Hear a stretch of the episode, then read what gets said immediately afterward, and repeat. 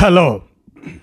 కానమోకు కథావచనం మోహనవచనం పరిజ్ఞాన హితబాండం శ్రోతలకు ఆహ్వానం నమస్కారం. చదవదగనెవరు రాసిన తదుపరి చదివిన వెంటనే మరువక పలువురికి వినిపింపబూనిన అది ఏ పరిజ్ఞాన హితబాండమవు పో మహిళ మోహనవచనమై వీరాజిల్లు.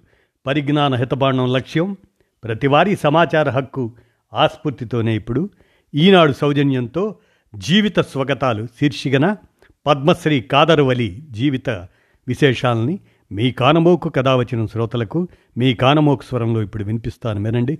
పద్మశ్రీ కాదరువలి జీవిత స్వాగతం. ఇక వినండి. అన్నం తినొద్దు పాలు తాగొద్దు చక్కెర మొట్టొద్దు కాదరువలి ఇవన్నీ చెబుతుంటే ఇప్పుడైతే లక్షలాది మంది కళ్ళప్పగించి చూస్తున్నారు కానీ పాతికేళ్ళ కిందట ఆ పరిస్థితి వేరు. అప్పట్లో ఆయన మాటలు విన్నవాళ్ళు పిచ్చోడి కింద జమ కట్టారు ఆయన్ని. కుహనా వైద్యుడేమోనని సందేహించారు. ఇన్ని ఉన్నా తాను నమ్మిన దానికోసం దేన్నైనా ఎదుర్కోవడానికి సిద్ధపడ్డారు కాదరు అలి.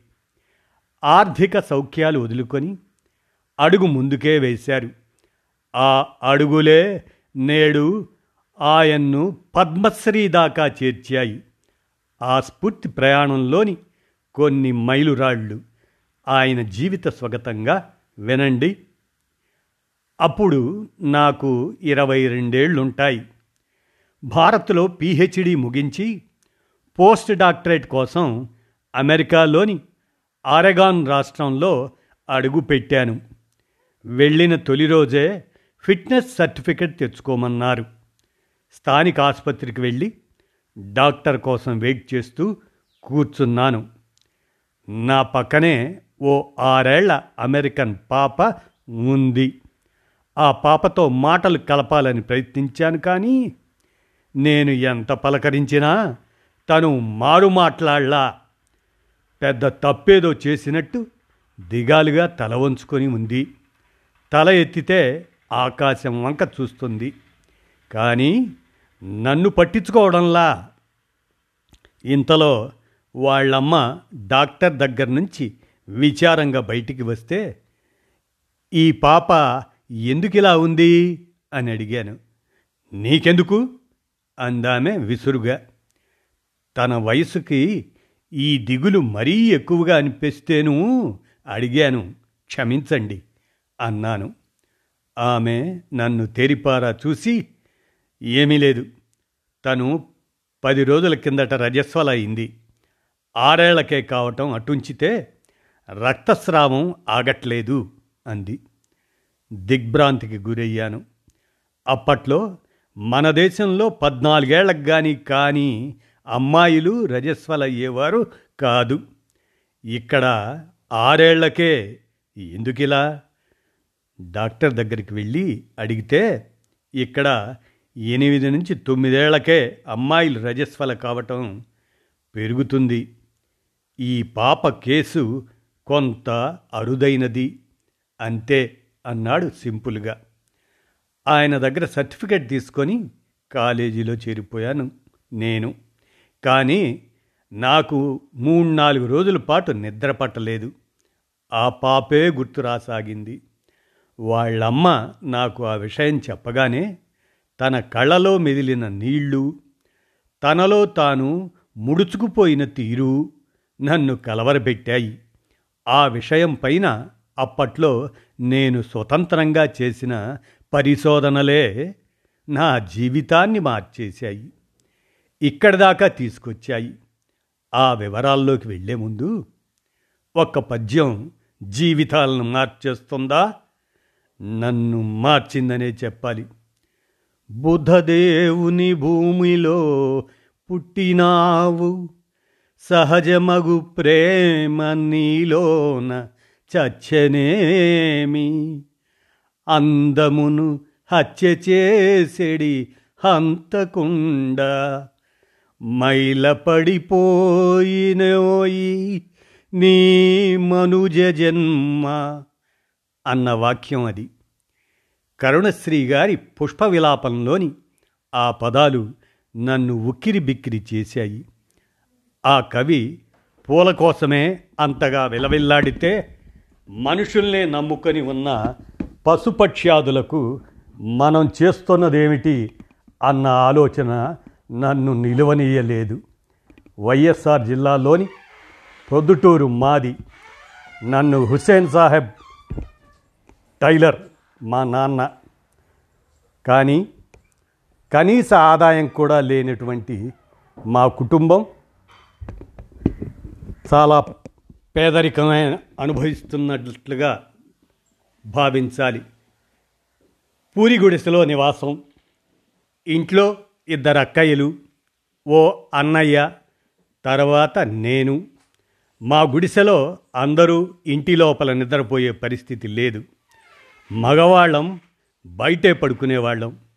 నేను చిన్నప్పటి నుంచి మా మేక కుక్క కోళ్ళ మధ్య నిద్రపోయేవాడిని వాటిని నా అన్నదమ్ములు అక్క చెల్లెళ్ళలాగా చూసేవాడిని అలా చూసుకుంటున్న మేకనో కోడినో మాంసం కోసం నరుకుతుంటే వద్దు అంటూ శోకాలు పెట్టి ఏడ్చేవాడిని నాకు పదకొండేళ్ళప్పుడు అనుకుంటా మా లైబ్రరీలో పుష్ప విలాపం పుస్తకం దొరికింది. నా జీవకారుణ్యంలో తప్పేమీ లేదు అన్న ధైర్యాన్ని తెచ్చింది. ఆ రోజుతో నేను ఇక మాంసం ముట్టనని తెగేసి చెప్పాను. మా ఇంట నన్ను తిట్టని వాళ్ళు లేరు. ఆ రోజు పోను పోను బంధువులందరూ ముస్లిం ఇంట చెడబుట్టినవాడిగానే నన్ను చూడసాగారు. వాళ్ళ మధ్య అమ్మే నన్ను కాస్త అర్థం చేసుకుంది. ఇంట్లో మాంసం వండినప్పుడల్లా నీకోసం ఇంకో కూర ఏం చేయనురా? అని సణుగుతూనే పప్పుచారు చేస్తుండేది. ఐదో తరగతి నుంచే పుస్తకాలు చదివే అలవాటు ఉండటం వల్ల చదువులోనూ రాణించసాగాను. అప్పుడే మా అన్నయ్యకి రైల్వేలో ఉద్యోగం వచ్చింది. రేణిగుంటలో పోస్టింగ్. ఇంట్లో నా శాకాహార దీక్షని భరించలేక కొంత అన్నయ్యతో ఉంటే నా చదువుకి డోకా ఉండదన్న ఆలోచనతో కొంత అమ్మా నాన్నలు నన్ను ఆయనతో పంపించేశారు. అలా అన్నయ్యతో ఉంటూ తిరుపతిలో పదో తరగతి గుంతకల్లులో ఇంటరు పూర్తి చేశాను. మైసూరులోని రీజనల్ ఇన్స్టిట్యూట్ ఆఫ్ ఎడ్యుకేషన్ నుంచి bachelor of science education masters చేశాను. రెండింటిలోనూ యూనివర్సిటీ స్థాయిలో ఫస్ట్ వచ్చాను. నన్ను మా ప్రొఫెసర్లు బెంగళూరులోని ప్రతిష్టాత్మక ఐఐఎస్బిలో పిహెచ్డికి అప్లై చేయమన్నారు. డిగ్రీలో నేను చదివింది పేరుకు బిఎస్సీఏ కానీ అందులో పెద్దగా సైన్స్ లేదు. ఆ బేసిక్స్ లేకపోయినా రెండు నెలల పాటు శ్రమించి ఐఐ ఏసీలో సీటు తెచ్చుకున్నాను. అప్పటికే నేను గాంధీ స్వీయ చరిత్రను చదివి ఉన్నాను. ఆయన విద్యార్థి దశలో చేసినట్టే శాకాహారం గురించి అహింస గురించి ప్రచారం చేయసాగాను. కనిపించిన వాళ్ళందరికీ వీటి గురించి లెక్చర్లు ఇస్తుండటంతో స్నేహితులందరూ నన్ను చూసి పారిపోసాగారు. ఒక్కరు తప్ప. ఆ ఒక్కరు ఉషా. తను వర్సిటీలో పీహెచ్డీ చేస్తుండేది. మా స్నేహం ప్రేమగా మారి పెళ్ళి చేసుకోవాలని అనుకున్నాక మతాలని కారణంగా చూపి ఇద్దరి పెద్దలు మమ్మల్ని వెలివేశారు. మేము ఇరు మతాలని మరిచి రిజిస్టర్ మ్యారేజ్ చేసుకున్నాం. అప్పట్లోనే నాకు హోమియోపతితో పరిచయం ఏర్పడింది. ఓ సైంటిస్ట్గా మొదట్లో దాన్ని నేను నమ్మలేదు.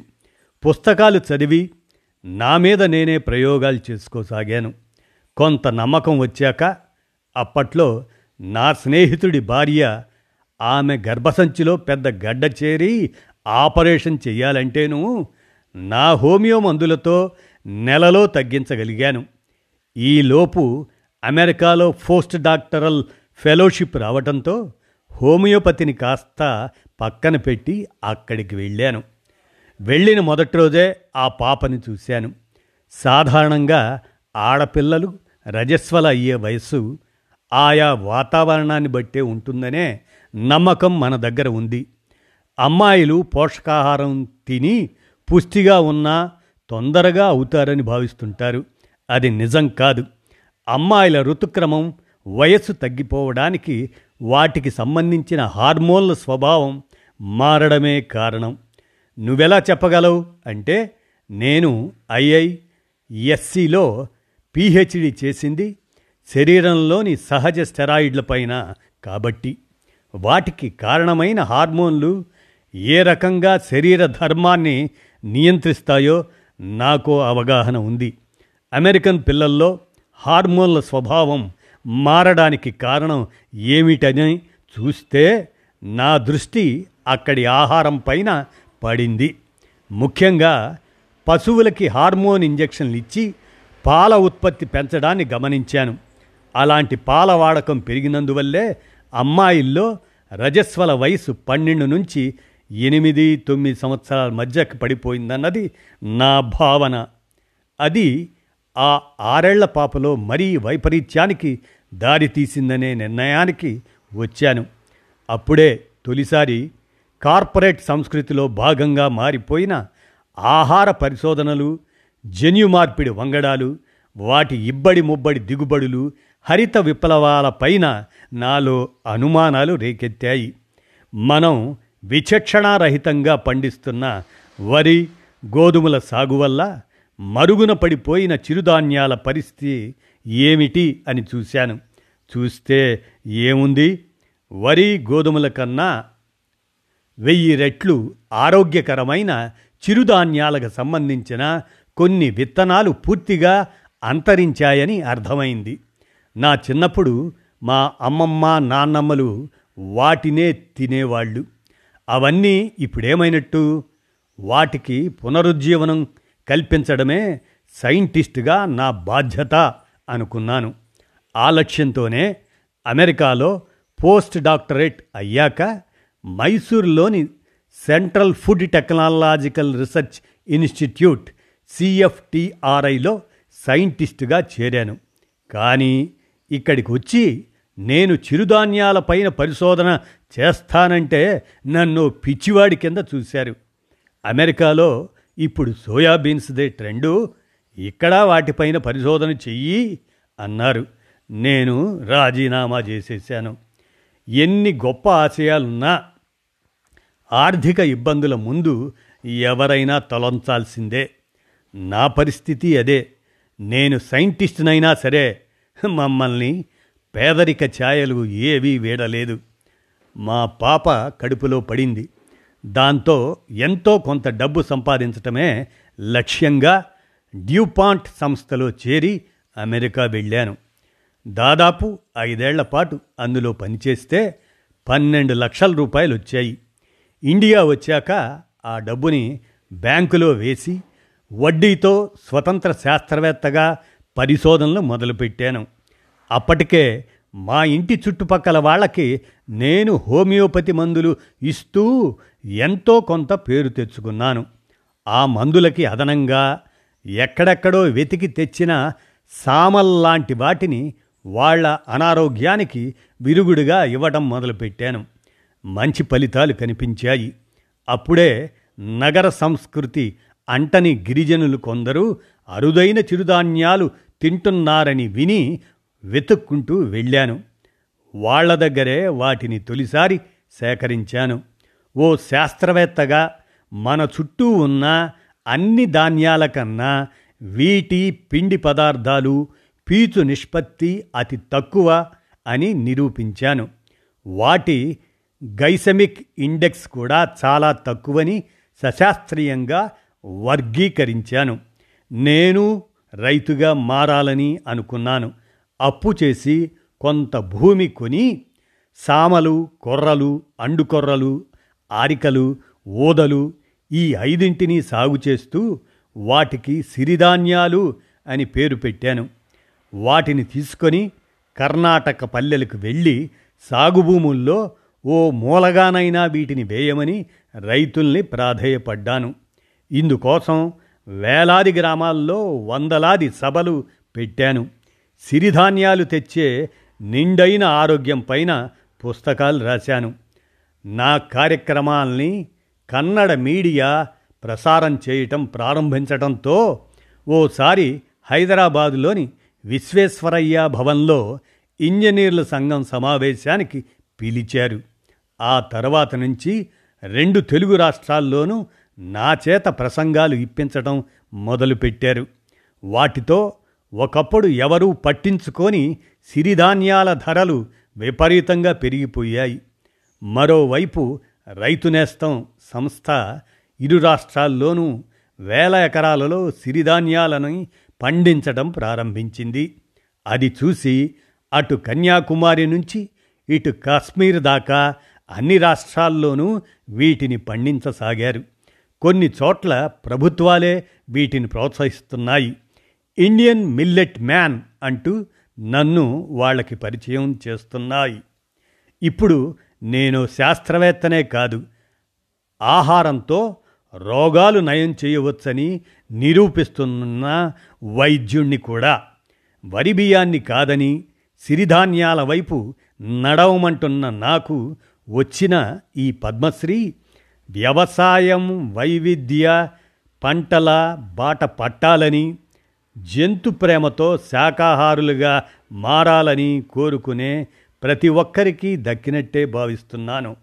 ఇక నా విజయంలో మా ఆవిడది ఒట్టి సహకారం కాదు సగం కన్నా ఎక్కువ భాగస్వామ్యం. నా వెనుక కాదు నా చుట్టూ తనే ఆవరించుకొని ఉందని చెప్పాలి. ఓ రకంగా తన భుజాలపైన నిల్చొనే నేను ఈ ప్రపంచాన్ని చూస్తున్నాను అన్న అతిశయోక్తి కాదు. అమెరికా నుంచి వచ్చేస్తున్నప్పుడైనా సైంటిస్ట్గా రాజీనామా చేస్తున్నప్పుడైనా తను ఎందుకు అని అడిగింది లేదు. పైగా అతి తక్కువ వనరులతో జీవించడం ఎలాగో తనే నాకు నేర్పింది. తనకెన్నడూ చీరైనా కొనిపెట్టి ఎరగను. మాకో పాప. పేరు సరళ. తను హోమియోపతి వైద్యం చదువుకొని నాలాగే సిరిధాన్యాలపైన అవగాహన కార్యక్రమాలు నిర్వహిస్తుంటుంది. ఇదండి పద్మశ్రీ కాదర్వలి జీవిత స్వగతాన్ని ఈనాడు సౌజన్యంతో మీ కానమోకు కథ వచ్చిన శ్రోతలకు మీ కానమోకు స్వరంలో వినిపించాను. విన్నారుగా? ధన్యవాదాలు.